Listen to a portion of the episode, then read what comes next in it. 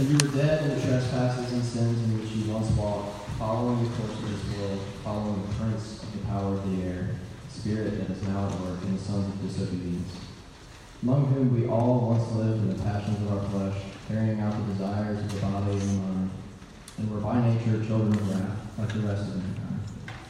But God, being rich in mercy, because of the great love with which He loved us, even when we were dead in our trespasses, made us alive together with Christ. By grace you have been saved, and raised us up with him, and seated us with him in the heavenly places in Christ Jesus, so that in the coming ages he might show the immeasurable riches of his grace and kindness towards us in Jesus Christ. For by grace you have been saved through faith. And this is not your own doing, it is the gift of God, not a result of works, so that no one may boast. For we are his workmanship, created in Christ Jesus for good works, which God prepared beforehand, that we should walk in him. God please pray for me. Dear Lord, thank you for keeping us safe over the Labor Day weekend. Thank you for the friends and fellowship that we're doing through RUF. And thank you so much for bringing us into life through Christ, even though we dwell in sin every day. Please prepare our hearts for worship, for worship and speak through Brian tonight as he gives us the word. All right, what we're doing is we are walking through the book of Ephesians together, and we're seeing how it reveals to us uh, the God who loves to reconcile everything that's alienated. He loves to clean what is dirty. He loves to heal things that are broken, and he loves to bring life where there is death. So here's what I want you to think about tonight. Imagine, um, imagine we're about nine months from now, and we're coming up on summer break, and we're all going to RUF Summer Conference, which is the greatest week of your life. And so we are at the beach. Imagine these three different scenarios. First, you're walking along the beach and you step in a hole and you, you sprain your ankle. So, you know, you're embarrassed, you're limping, and a kind friend uh, kind of covers your embarrassment and helps you back to the, to, to the room. Scenario two. Uh, it's a red flag. You choose to ignore it because you're going to have fun out in the waves. And uh, about 15 minutes in, you find out that you're farther than you think, and it's going to be hard to get back to the shore, which actually happened at summer conference, by the way. As a guy looked at me, panicked, and said, I cannot swim. And I thought to myself, why are you out here? Uh, and uh, we made it back to shore. That's scenario two. Scenario three. It's a double double red. You ignore that completely. You go out, you find that an undertow takes you under, you end up drowning and the lifeguard pulls you out, resuscitates you uh, with CPR, and your heart starts beating again. Now, take each of those scenarios. My guess is your joy and your gratefulness at each for, for what that person did for you is connected to the degree that you were saved from. Hey, you thought your friend was kind for helping you with a sprained ankle. The lifeguard who resuscitated you, you will never forget that. There will be great joy. Well, at the heart of Christianity, whatever you think it is, it really is eternal joy. If that's the case, how much how far must God go to reconcile us to himself? It must be astounding. That's what Ephesians 2 shows us. So let's look at three things. First, we're going to look at our nature, humanity's nature. Then we're going to look at God's nature. And then we're going to look at uh, uh, the new nature produce. Our nature, God's nature, new nature produce. First, our nature, this is verse 1 through 3. This is how he begins. He says, and you. And he is speaking to, writing to, the Ephesian Christians. So he is emphatically in these next three verses, almost in disturbing detail, honestly, reminding them of their nature before the grace of God plunged into their life. So, verse 1 through 3 is just a description of all of humanity apart from God. Which means if you're in this room tonight, you're, you're in one of two places. You either were once this description, but Jesus uh, has plunged into your life, or you are this condition. And I, I hope that it shakes or humbles us no matter where you are. So here's the description. First, it, it's, it's disturbing. He says, You are dead in your trespasses and sins, which means by nature we are unresponsive to God, to the things of God. How much interest do we have in God naturally to be near Him, to want to be near Him? The answer is much as a dead person wants to be rescued. wants things. Not at all. We're not sick and broken, we are dead, according to the Bible. Then it says we're following the world and the prince of the power of the air. That's Satan. I don't know how that lands with you. Sons of disobedience living in the passions of the flesh. This is the language actually of bondage and slavery. The term walked is probably probably too weak, or following the course of the world is probably too weak. Because when it talks about living out the passions of the flesh, it's much more the language of being enslaved by something or mastered by something. That, that we just can't help what's coming out of us, that it's just destructive. And I don't know how that lands with you, because if there's anything college is about, it's about, it's about freedom. I can do whatever I want.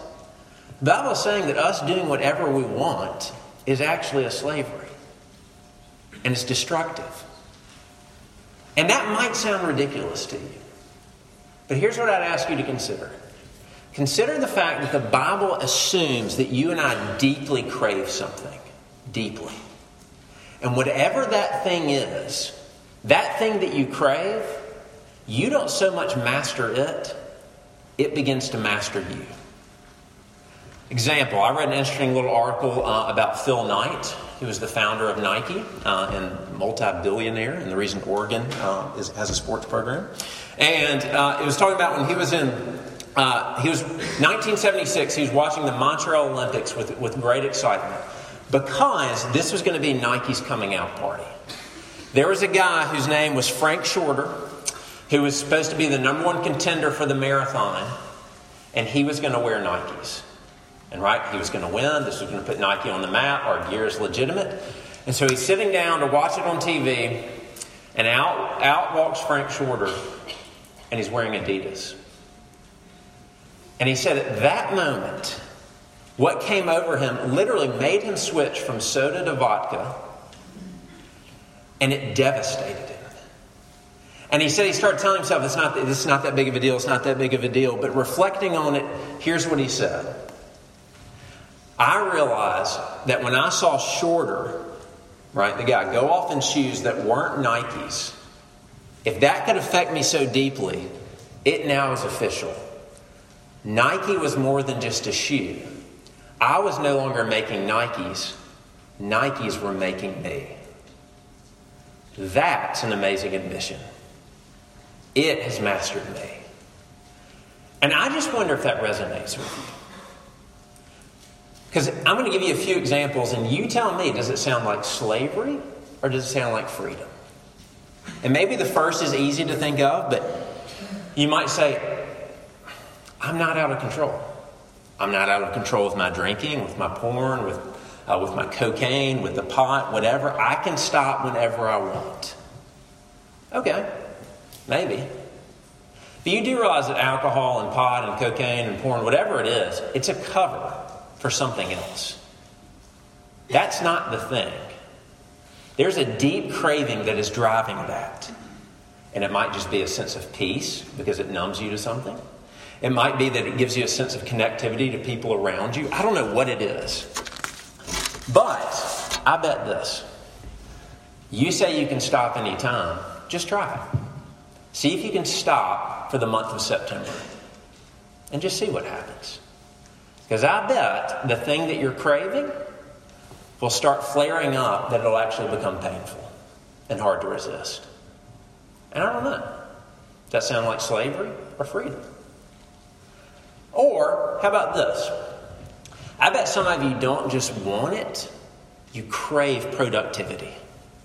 You know what I mean? Being efficient, mastering your productivity in school and social life and philanthropy. Here's my question are you actually mastering it? Or is it mastering you?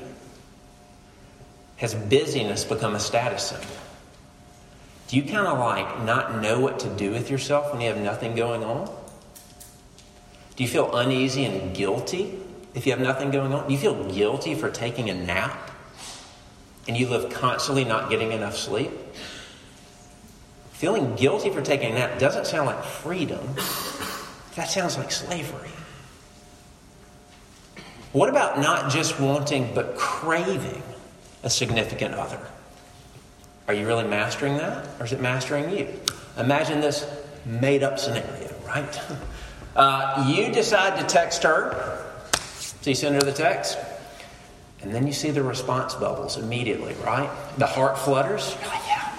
All right. And then they stop. No response. One hour goes by, two hours go by, three hours go by. You've now thrown in the towel. You can't. Your your day is ruined. You've uh, sworn yourself to singleness for the rest of your life. And then, bing, there's the text. And she says, oh, I'm so sorry. I've been in class all day. It's so great to hear from you. Mood lifts. The sun's bright again. I'm going to be married one day, right? You tell me. Have you mastered it? Or something actually controlling you? Are you free or are you a slave? And see, I intentionally walk through a bunch of run of the mill stuff. You know why? Because that's where sin hides. And the heart of sin and the heart of disobedience is actually this we just turn from God, we reject God, we want independence from Him. And when, whenever we reject God, we put something else in God's place. And you know what we put in God's place? Ourself. Me. I, a lot of the sermon is coming from a guy named Ray Cortez. He's the one who points this out. Look, sin at its core is self absorption. Martin Luther has some like Latin phrase that sounds really smart. I'd be I'd sound dumb trying to use it, but basically what he says is this sin curves us in on ourselves. That we are obsessed with ourselves, and it's a slavery. Donald Miller says the most difficult lie I have to contend with is this life is a story about me. Haven't you felt that? Right? If righteousness is facing outward towards God and towards other people, sin is a rejection of God and others because I'm the point.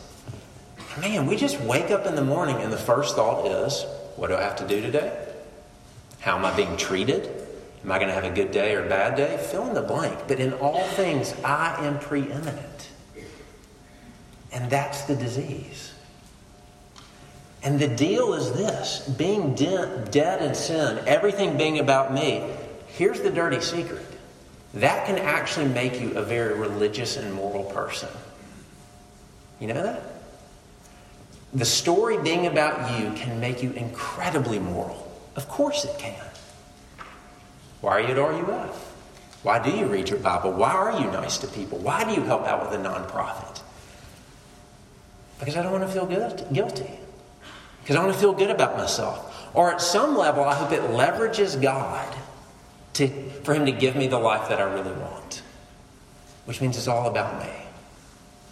And the way that you know that it's all about you is when God doesn't come through, you get angry and you want to fire Him. I remember a story from a friend of mine, um, years ago, so nobody here. Uh, there was. Um, a girl who got involved with RUF, and her first few years she was involved, but she was also she was just kind of known as being wild, promiscuous, and uh, you know had plenty of guys. And um, based on her junior year, she actually was converted. And as she was converted, you know her lifestyle began to change, and um, her senior year, uh, the like great. Uh, I don't know, the guy, the dreamy RUF guy, right? Asked her out. And she went out with him. And you know the story. Every other girl in RUF was so excited for her. They were ticked. You know why they were ticked? And I get it. Her, after the life she lived, I've been the good girl. Why didn't he ask me out? God hasn't come through for me. That's it. Self absorption can make you a very religious person because it's what can God do for me? I don't want to be alone. I don't want to go to hell. I need a good family. I need God to do for me. And it becomes not about me laying down my life for God, but God doing something for me. And it'll make you very religious. And that brings us to the final summation where Paul says we are children of wrath. That's a tough statement. That's not the thing that like I like talking about on Wednesday nights. But the truth of God revealed in Scripture is that God has wrath. Why? Because he's loving. See, if sin is a rejection of God, who is life, that means at core we are dead and we unravel and wreck the thing that God's, God loves, which is his world and people. And God's wrath is just his, his hostility towards anything and everything that is destroying that which he loves. And so, because he loves, he has wrath.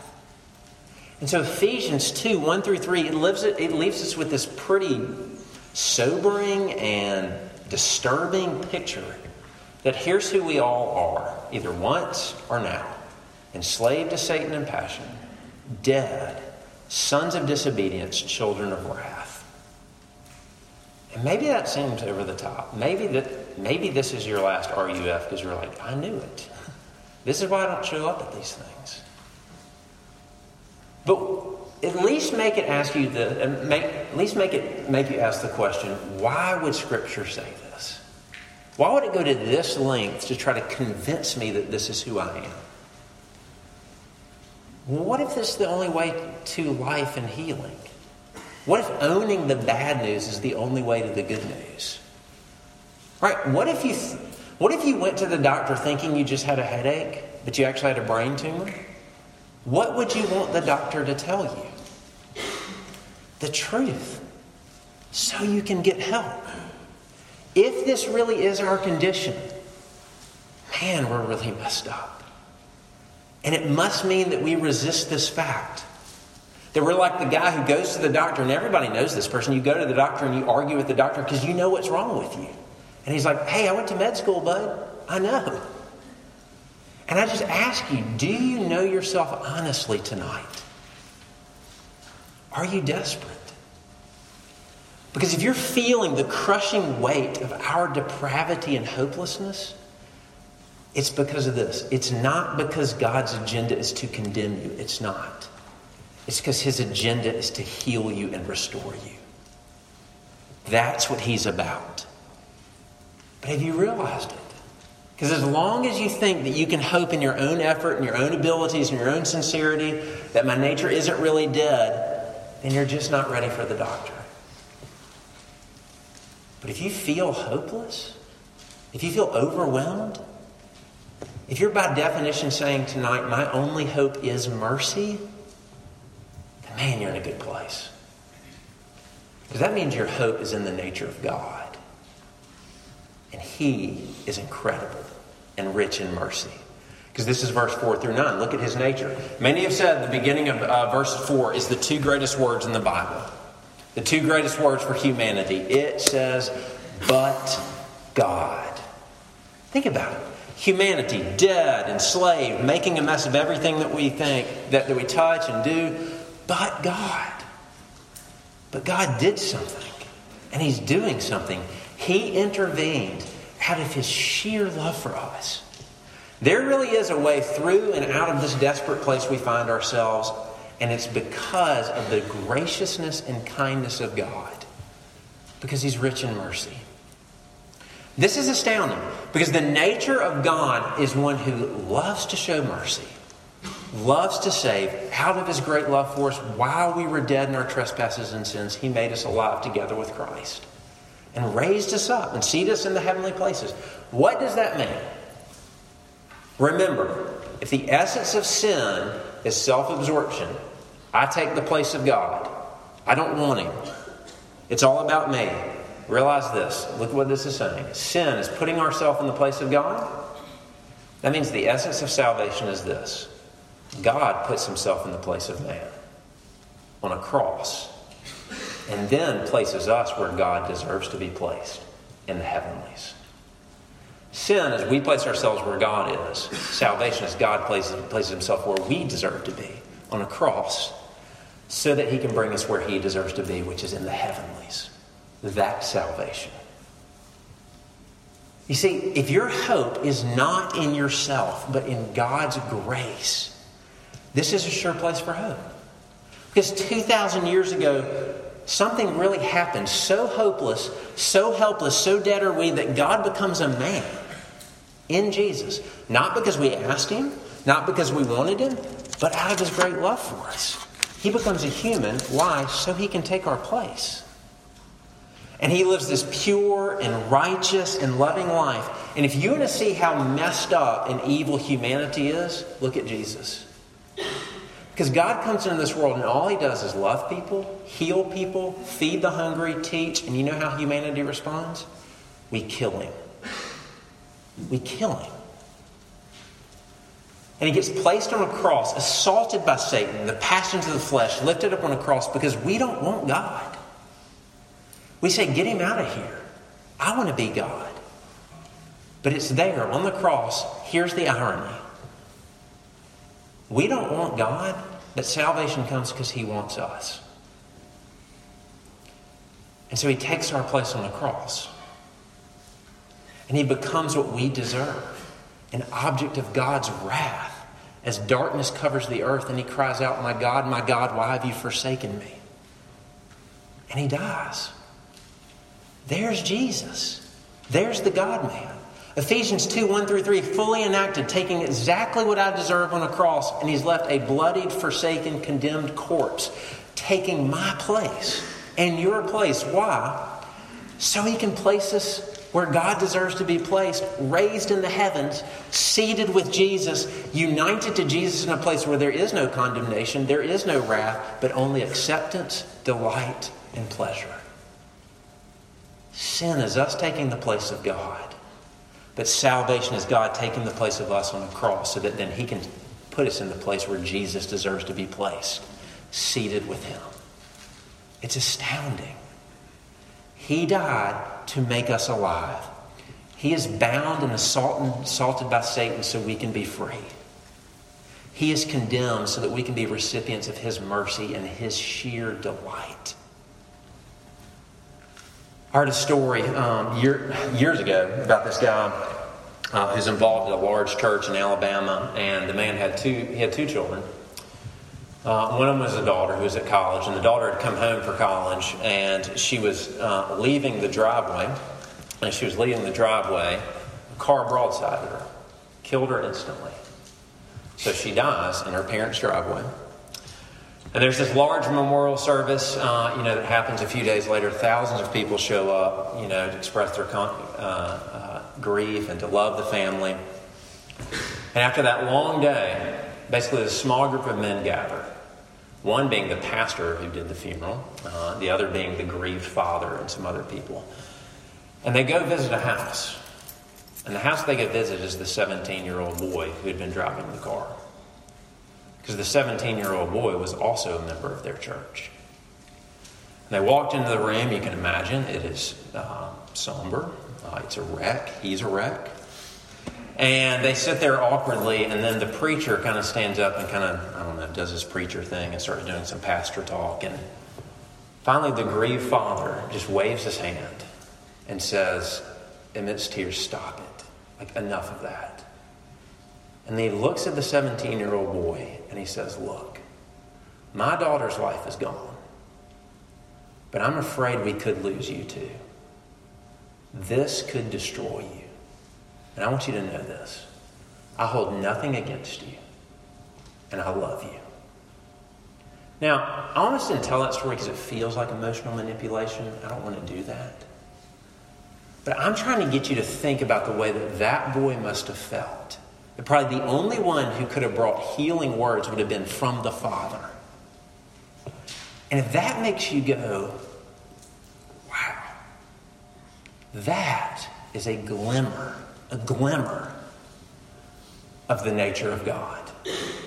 Don't you see what Ephesians is saying? We killed his boy. Our sins put Jesus on the cross. Our rebellion put him there. And God says, I forgive you. I love you. There's nothing between us. All that I have is yours.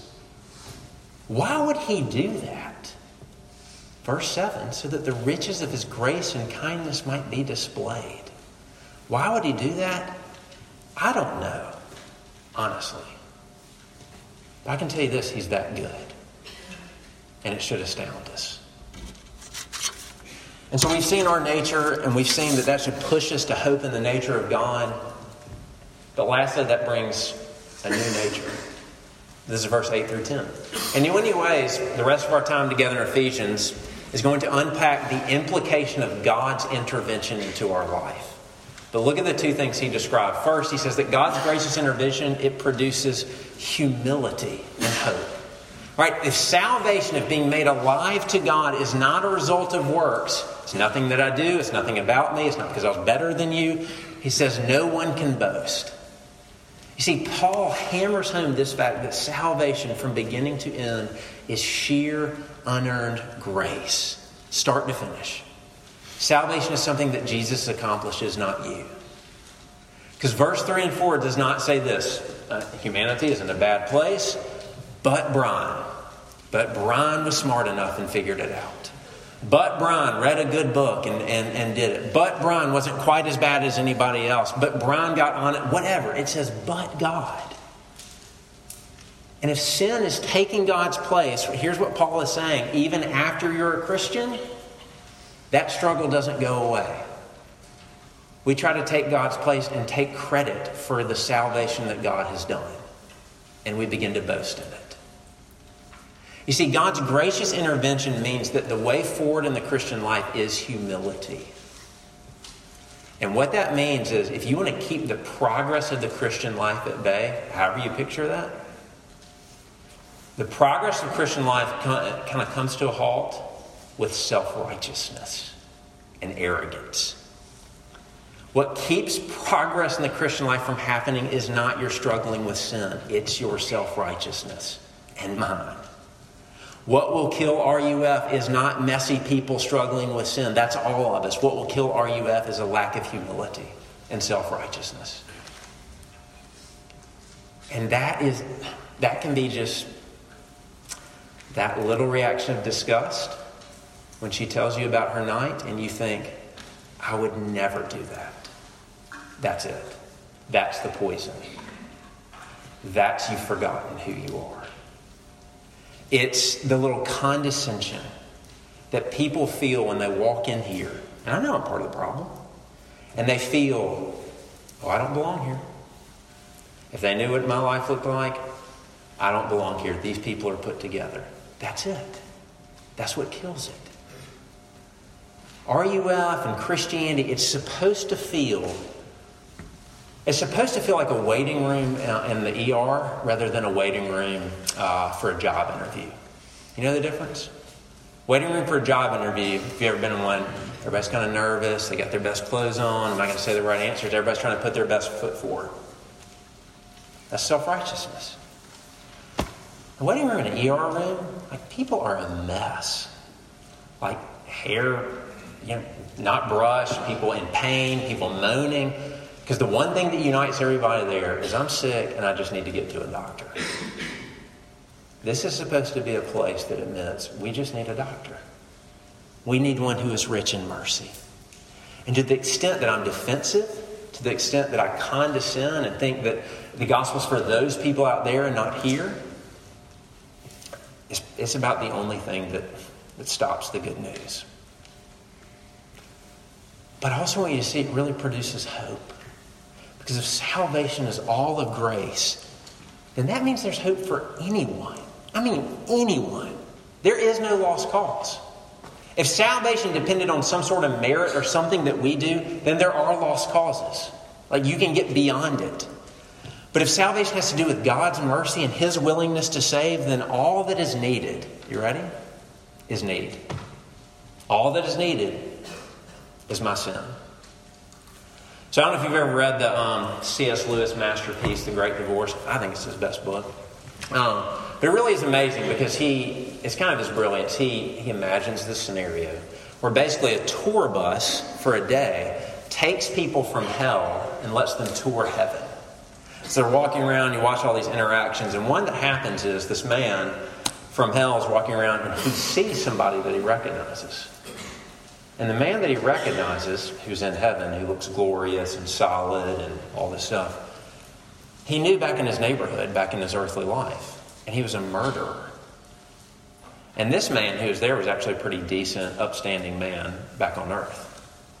And so he looks at this murderer and he says, What in the world are you doing up here? Like, how are you up here and I'm down there, I would have thought it'd be reversed. And the murderer kind of kindly says, ah, you know, I, I, I wouldn't go on about it. But the man says, no, no, no, I'm not arguing. I'm just telling you, this is the kind of person that I am. I did my best for everyone. I'm a decent chap. British, right? Oh, British call it cooler. Um, and the murderer responds, uh, okay. But he looks at him and says, I always paid my bills. I never asked for something that I didn't earn. And the murderer looks at him and says, See, everything here is for the asking, but nothing can be purchased. It's all charity here. And the man responds, Well, I don't want charity. I'm a decent man. I ain't asking anybody for bloody charity. And that's the picture, right? What it requires is poverty. What it requires is need.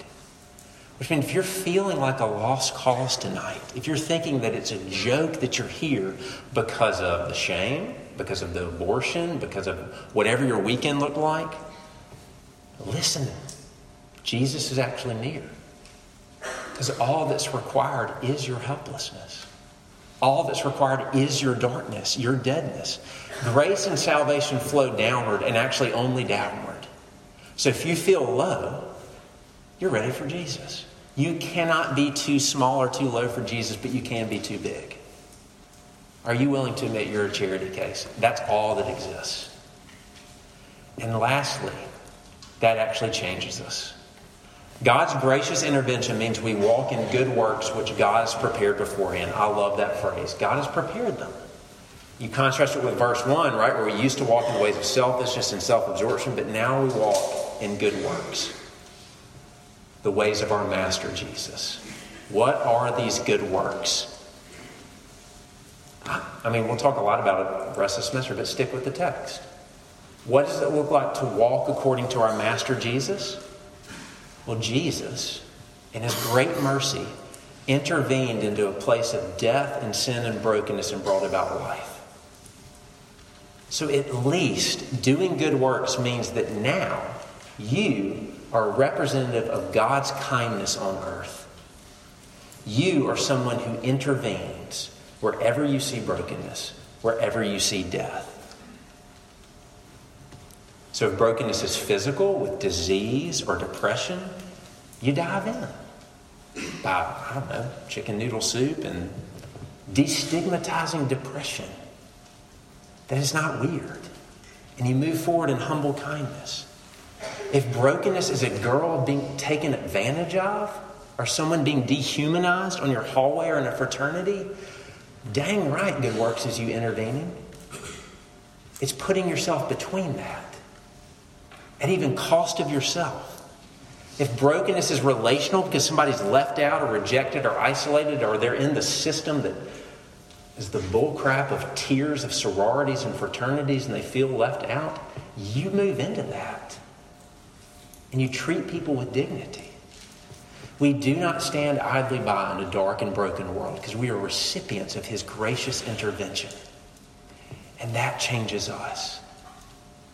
The message of Ephesians 2 is this We are a whole lot more messed up than we think. We are far worse than we thought. But then Ephesians 2 says, Cheer up.